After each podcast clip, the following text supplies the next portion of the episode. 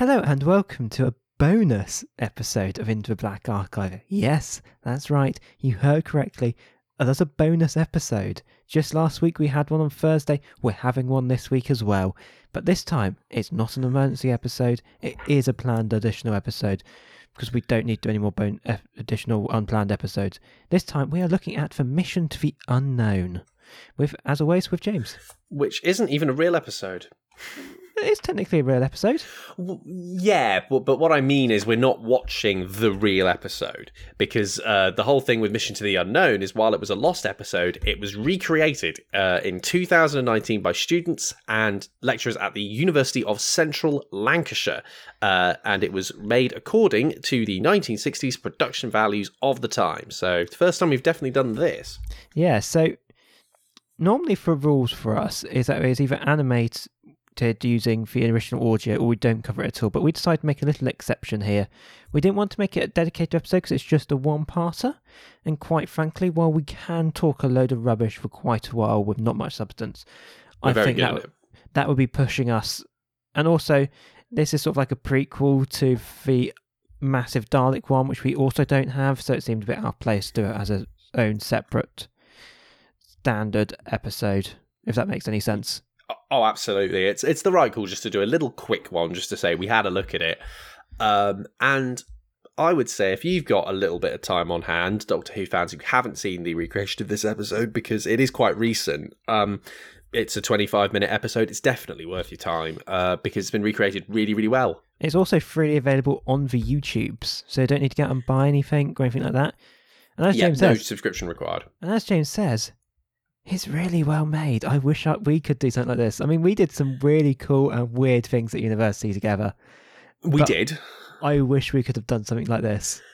Yeah, I mean, you can do like varsity all you like, but there's nothing compared to actually recreating a Doctor Who episode. And not only that, having some of the Doctor Who cast involved as Yeah. well, and having the blessing of the Nation Estate and all of that. Nicholas Briggs coming along doing the Dalek voices. This is our first in Into the Black Archive, our first time ever hearing Nicholas Briggs do the voice of the Daleks. Yeah, there's a little bit of a modern twist to some things because, strictly speaking, this is the newest episode, or one of the newest episodes we're going to cover on the show completely. Uh, so that's a unique one, even if it's, of course, an episode from Yeah.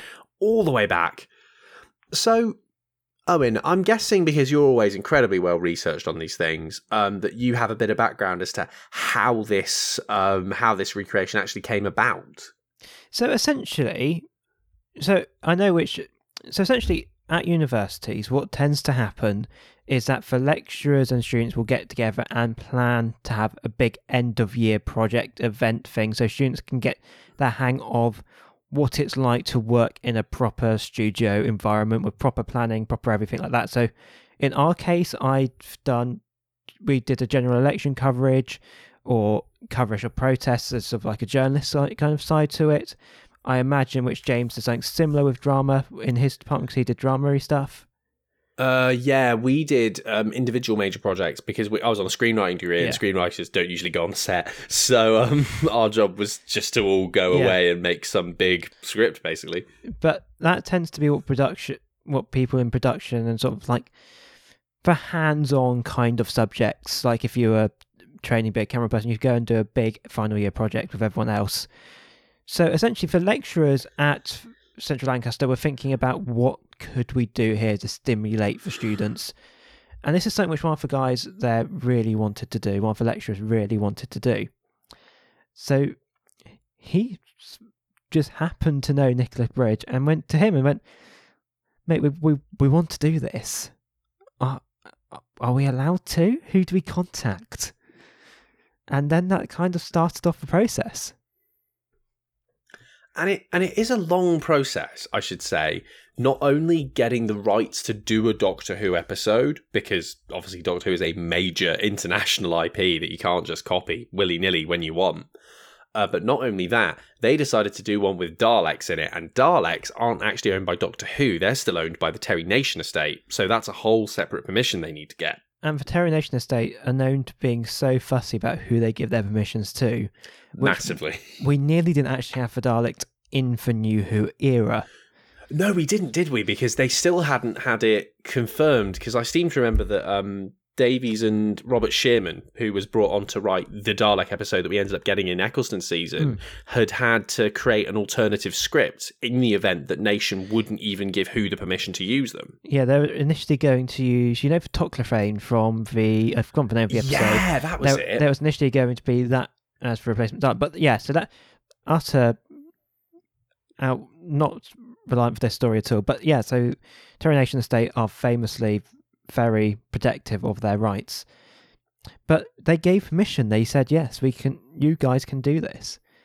And they went away to make it. They tried to do it as traditional as possible. So they had their four I um, can't 100% remember. They had their rehearsal days in a just a plain old room because in the age of this of our black and white Doctor you're right.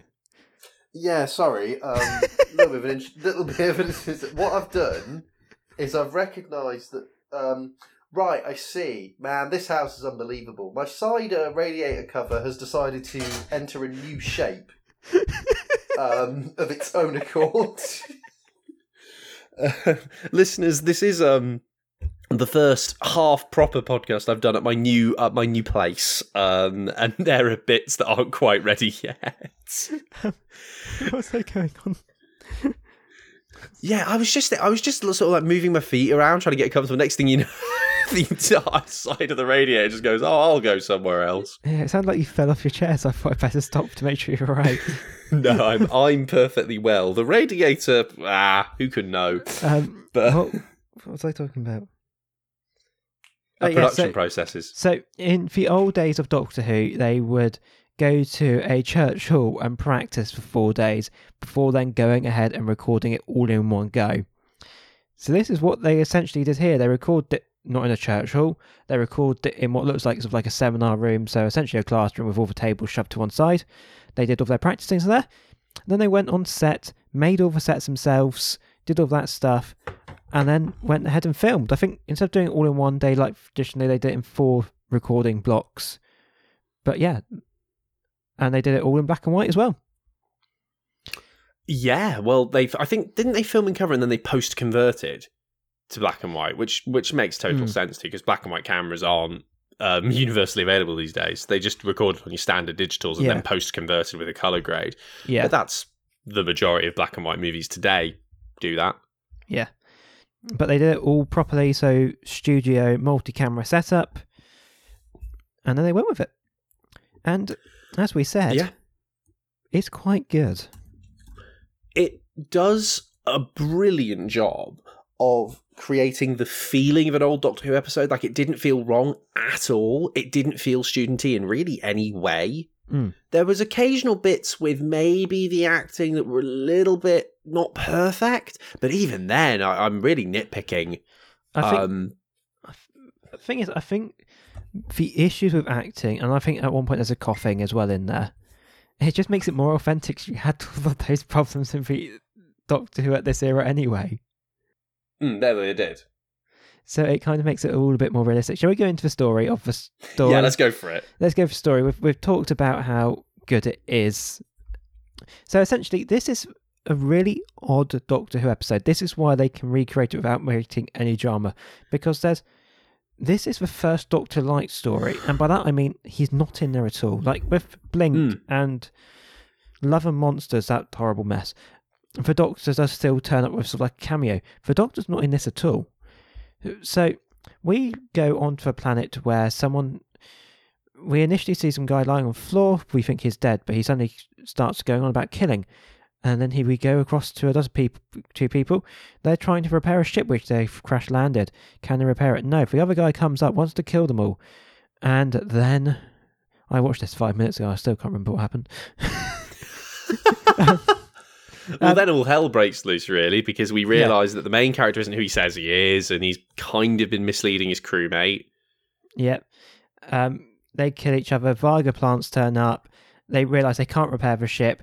Daleks turn up. They have to run off to attempt to record something. Their crewma- crewmate gets Varged and then tries to kill Mark Corey. Um, Mark Corey, who is our main character for all this, who then gets shot by Daleks. So on the whole, it's a pretty depressing ending to the story, but it's it's a prequel to the Daleks' Master Plan, Yeah. which is unfortunately a lost series of stories, uh, which was another Dalek attempt with a bunch of other races to invade Earth um, and the surrounding planets. I mean, you say unfortunately, it does mean we don't need to watch a 12 parter. That's true, but Daleks, we have Yeah. had pretty good Dalek multi-parters. Anyhow, um, the best way to describe this, um, actually, I find, for maybe someone who isn't aware of this episode or actually hasn't watched a lot of Classic Who, is if you've ever seen um, Rogue One, uh, the Star Wars prequel Mhm. with uh, Felicity Jones, Diego Luna, um, it's very similar to that.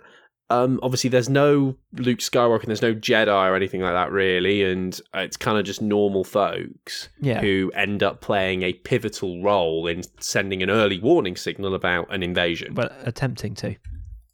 yeah, attempting to, uh, because obviously in Rogue One they try to make sure that uh, people see the Death Star plans on the uh, on the rebellion side. Mm. So it's similar to that, really. It's a Doctor Who Rogue One, like an expanded universe story, and it's good fun when you watch it.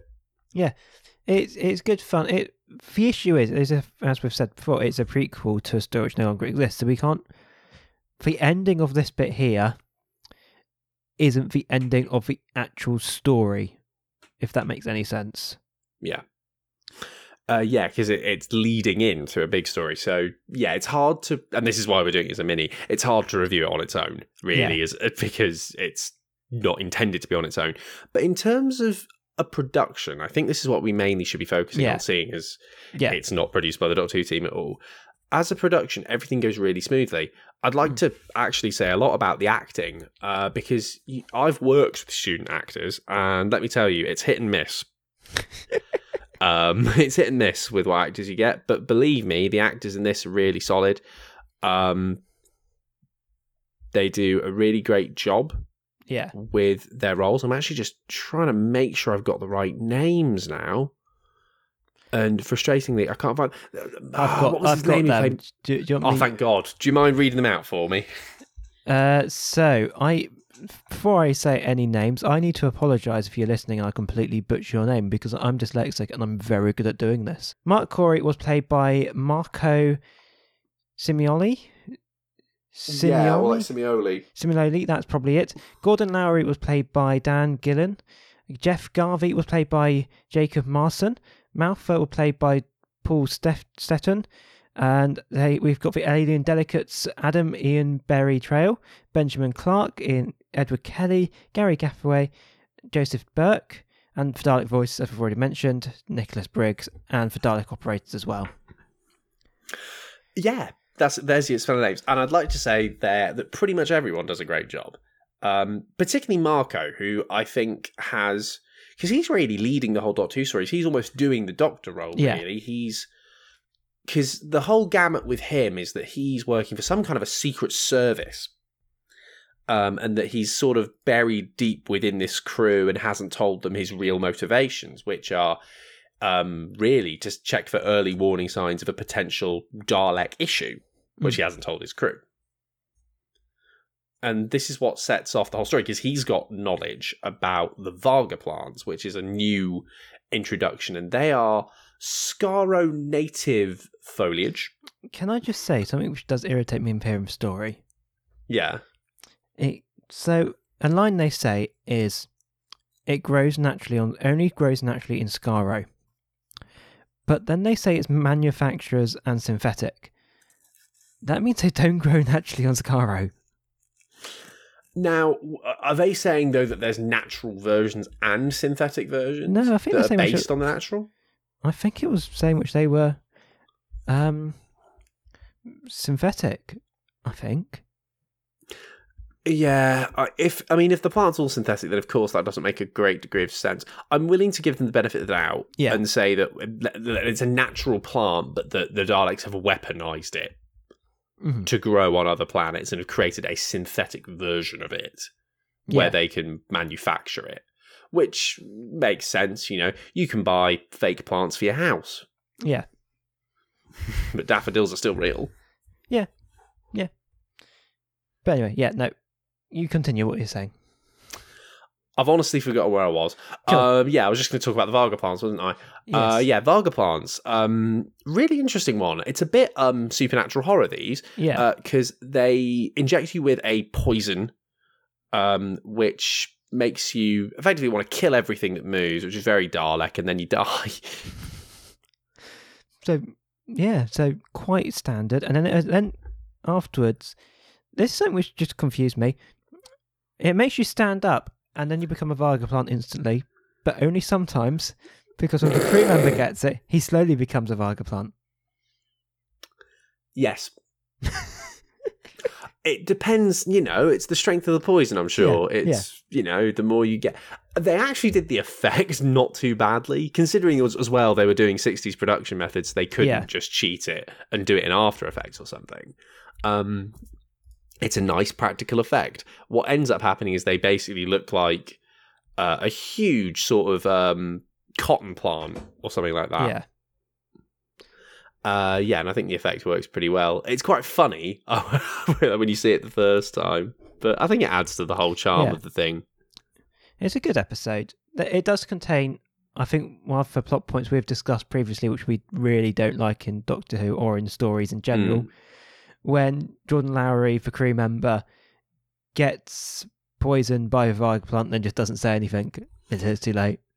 Yeah, I think because yeah, obviously that happened with Planet of Giants, didn't it? Yeah. Uh, with Barbara. Yeah. I feel like in this case it was slightly more allowable Yeah. because at the end of the day, um, you know, he knows that he's probably a goner, Mm. and he doesn't. He's just holding on to sort of any hope that he might not. Obviously, until it becomes too late, which is very, very quickly.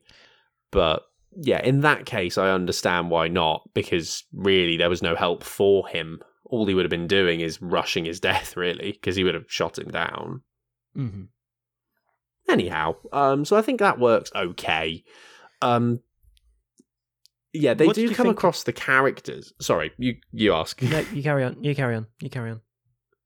Sure. Um, I was just going to say that the characters do have this sense where they feel a little bit strange to each other, and so the chemistry isn't really there, and it can kind of feel disconnected at points when it cuts to the Daleks and the Council stuff. But overall, the episode maintains a good pace and is a very good watch. It's a Terry Nation script, and they Yeah. ran off the production script which they had. Um, and you can tell uh, it's Nation writing a pretty good story again, which makes me sad that actually we can't watch the 12 part master plan because it would have been really good. Yeah, there's some fun stories behind the 12 part master plan because it wasn't solely written by Terry Nation. Yeah, it was Dennis Spooner as well Yeah, who, who got involved in that. They did it, from what I remember, from what I've heard about it, essentially it was done one after the other. So it'd be Terry Nation, Spooner, Terry Nation, Spooner, so hmm. on. And they kept trying to screw each other over. They kept like setting, setting up like a worst cliffhanger to try to get out of, and they kind of had left it to the other person to then work how to get out of that cliffhanger. Yeah, they were just writing each other into the corners. Yeah. That's really funny. If that's true, That's I can't such a have script remember. writer. That's such a script writer thing to do. I'd do that. I would just be straight like, "Oh yeah, you think you're a really good writer? See, get out of this one, mate." Yeah. And what do you think about the Dalek operators as well? Just before we finish. About as good as about as good as you could get on Yeah. a 1960s Doctor Who episode. Yeah. Everyone was gliding smoothly. Looked completely accurate. One thing which did look a bit odd to me was because they did all the Dalek stuff and all the close-ups with proper model Daleks, like full-size model Daleks. But then they, in the spaceship, due to time and cost, understandably, it's a university budget, Oh yeah, they didn't make the full face blah blah blah blah blah the full spaceship. So they did yeah. They made miniatures. using miniatures, and it does seem a little bit robotic, which is the only, honestly, that's the only bit of my nitpicking which I can do here, and I like to nitpick, so that's quite good. Yeah, you are a big nitpicker, and so am I. And there's very little you can say production wise that doesn't feel accurate. I mean, of course, they were helped in the sense that the episode's already pre existing Mhm. um, in terms of the script, and they they even had uh, Edward de Souza, who played Mark Corey originally, and Peter Purves came down uh, to kind of give their own experience of, of being involved. Mhm. Uh, so they had an idea of what they were filming, but even so, considering they were on a university budget and working with production methods that are entirely outdated now, Mm. it's a really good job. And for me, it's as, it's should just be canon. They should just add it to BritBox. Yeah, It's the quality. It's quality enough. yeah. So I think, I I mean, we have to give it our points because this series is so small in what remains. We're clawing everything we can. What, what, Oh, what, yeah. would, what would be your points for this episode? Uh, I am gonna. Uh, uh, in if it wasn't because if we were doing this objectively and it was like Mhm. just the Doctor Who episode Yeah. and we hadn't lost it and it was the one they recorded, I'd have given this like a seven. Yeah, Like I think it's okay. Like I'm pretty solid Yeah. without being overly good. It does its job pretty well. Because it was produced uniquely and it has its own story to it, I'm definitely bumping that up though to an eight. yeah. It definitely deserves a bump up for that. It also because we constantly go on in this podcast about how poor small episodes tend to be. Mm, absolutely. This is actually quite a good standalone small episode, particularly at one part long. Yeah, So- I think it's difficult to classify standalone because obviously it's leading Yeah. into that big story.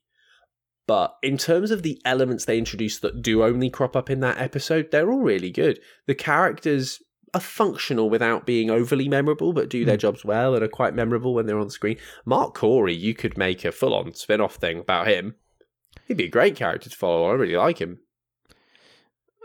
I mean, if Big Finish haven't done something already, they probably already got it in plans. Oh, yeah, they've got it planned. There's, there's something to do. If, and honestly, if Big Finish don't get in touch with Marco for it, Yeah. Come on. You- You've already got the actor right there. This is an easy thing to do, Big Finish. Get it sorted. Anyway, so my points, I'm probably going to agree with you. It's an eight. It story wise, as you were saying, probably around seven, but purely because of everything which went into it. It, it. I would. I wish I could be one of those students who said which they did this. Well, it, here's a question, Owen. If Mhm. you could, if you could make or produce any Doctor Who episode, even if it's one that already exists, hmm which one would you take a stab at? Oh, that's a good question. The issue is, if I did had a stab at making an, an entire episode, I would make it worse. Uh, no, probably. But let, regardless of the quality, let's say for some for some on about- random reason, for a week, you were the best director ever. Are we on about like completely remaking it or just following a script? Um, just following a script, yeah, just like they did it on this one. You know what? I'd quite like to do it with. One minute. Let me double check the name of the episode before I say it.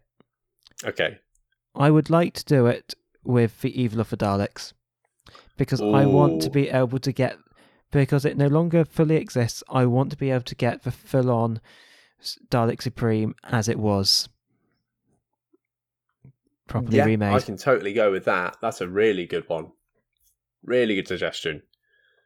I mean, anything with a Dalek, and I'd take. You have to do one with the Yeah. Daleks, don't you? I did nearly say Macra Terror because they're just a fun thing because they don't exist. Yeah, true. And also, everyone still goes on about the Macra Terror. it still comes up all the Yeah. time. Because it's a good episode. I liked it. It- Mm. It's one of the few which I watched ahead on because I'm checking make sure our format idea would work for this podcast. Yeah. But yeah, no. Anyway, thanks for joining us for our little bonus episode. Yeah, and thank you to students and uh, professors at the University of Central Lancashire. um, Particularly- or- I I found the lecturer's name who came up with the idea and, and pursued this. Andrew Ireland. Thank you very much for working on all this stuff. Mr. Ireland, if your stuff should be canon, and we thank you greatly for giving us a nice bonus episode to chat about. So yeah, so thank you very much for listening. Get in touch with us, any listeners if you want to, at Black Archive Pod or blah blah blah blah blah Black Archive Pod at gmail.com. It's late, I cannot speak. Please remember to subscribe wherever you get your podcasts if you like what you listen to. And that's goodbye from me. And if you've, uh, yeah, and also get in touch with us if you've watched Mission to the Unknown, the recreation, or if you worked on it. We'd love to hear from you if you worked on it. I, I'm sure both of us would be really interested to see what that whole experience was like. Because I mean, I've I've done a lot of productions before, but nothing Who related. Gives so us yeah, if you're a fan, get in touch. give us the goosey go- The what? Give us the goose. you heard it from Owen. Give us one goose. It's a peace offering. Give us a goose. give us the juicy goss. Give us the juicy onset goss. Not for I'm goose. say give I'm genuinely going to say give us the goose just in general conversation now, just to see how people react. We're back to doing midnight um, in for Black Archive episodes. It never goes well. Goodbye. Yeah, we. we will we will see you next week once again. Thanks so much for listening. Talk to you next week. Goodbye.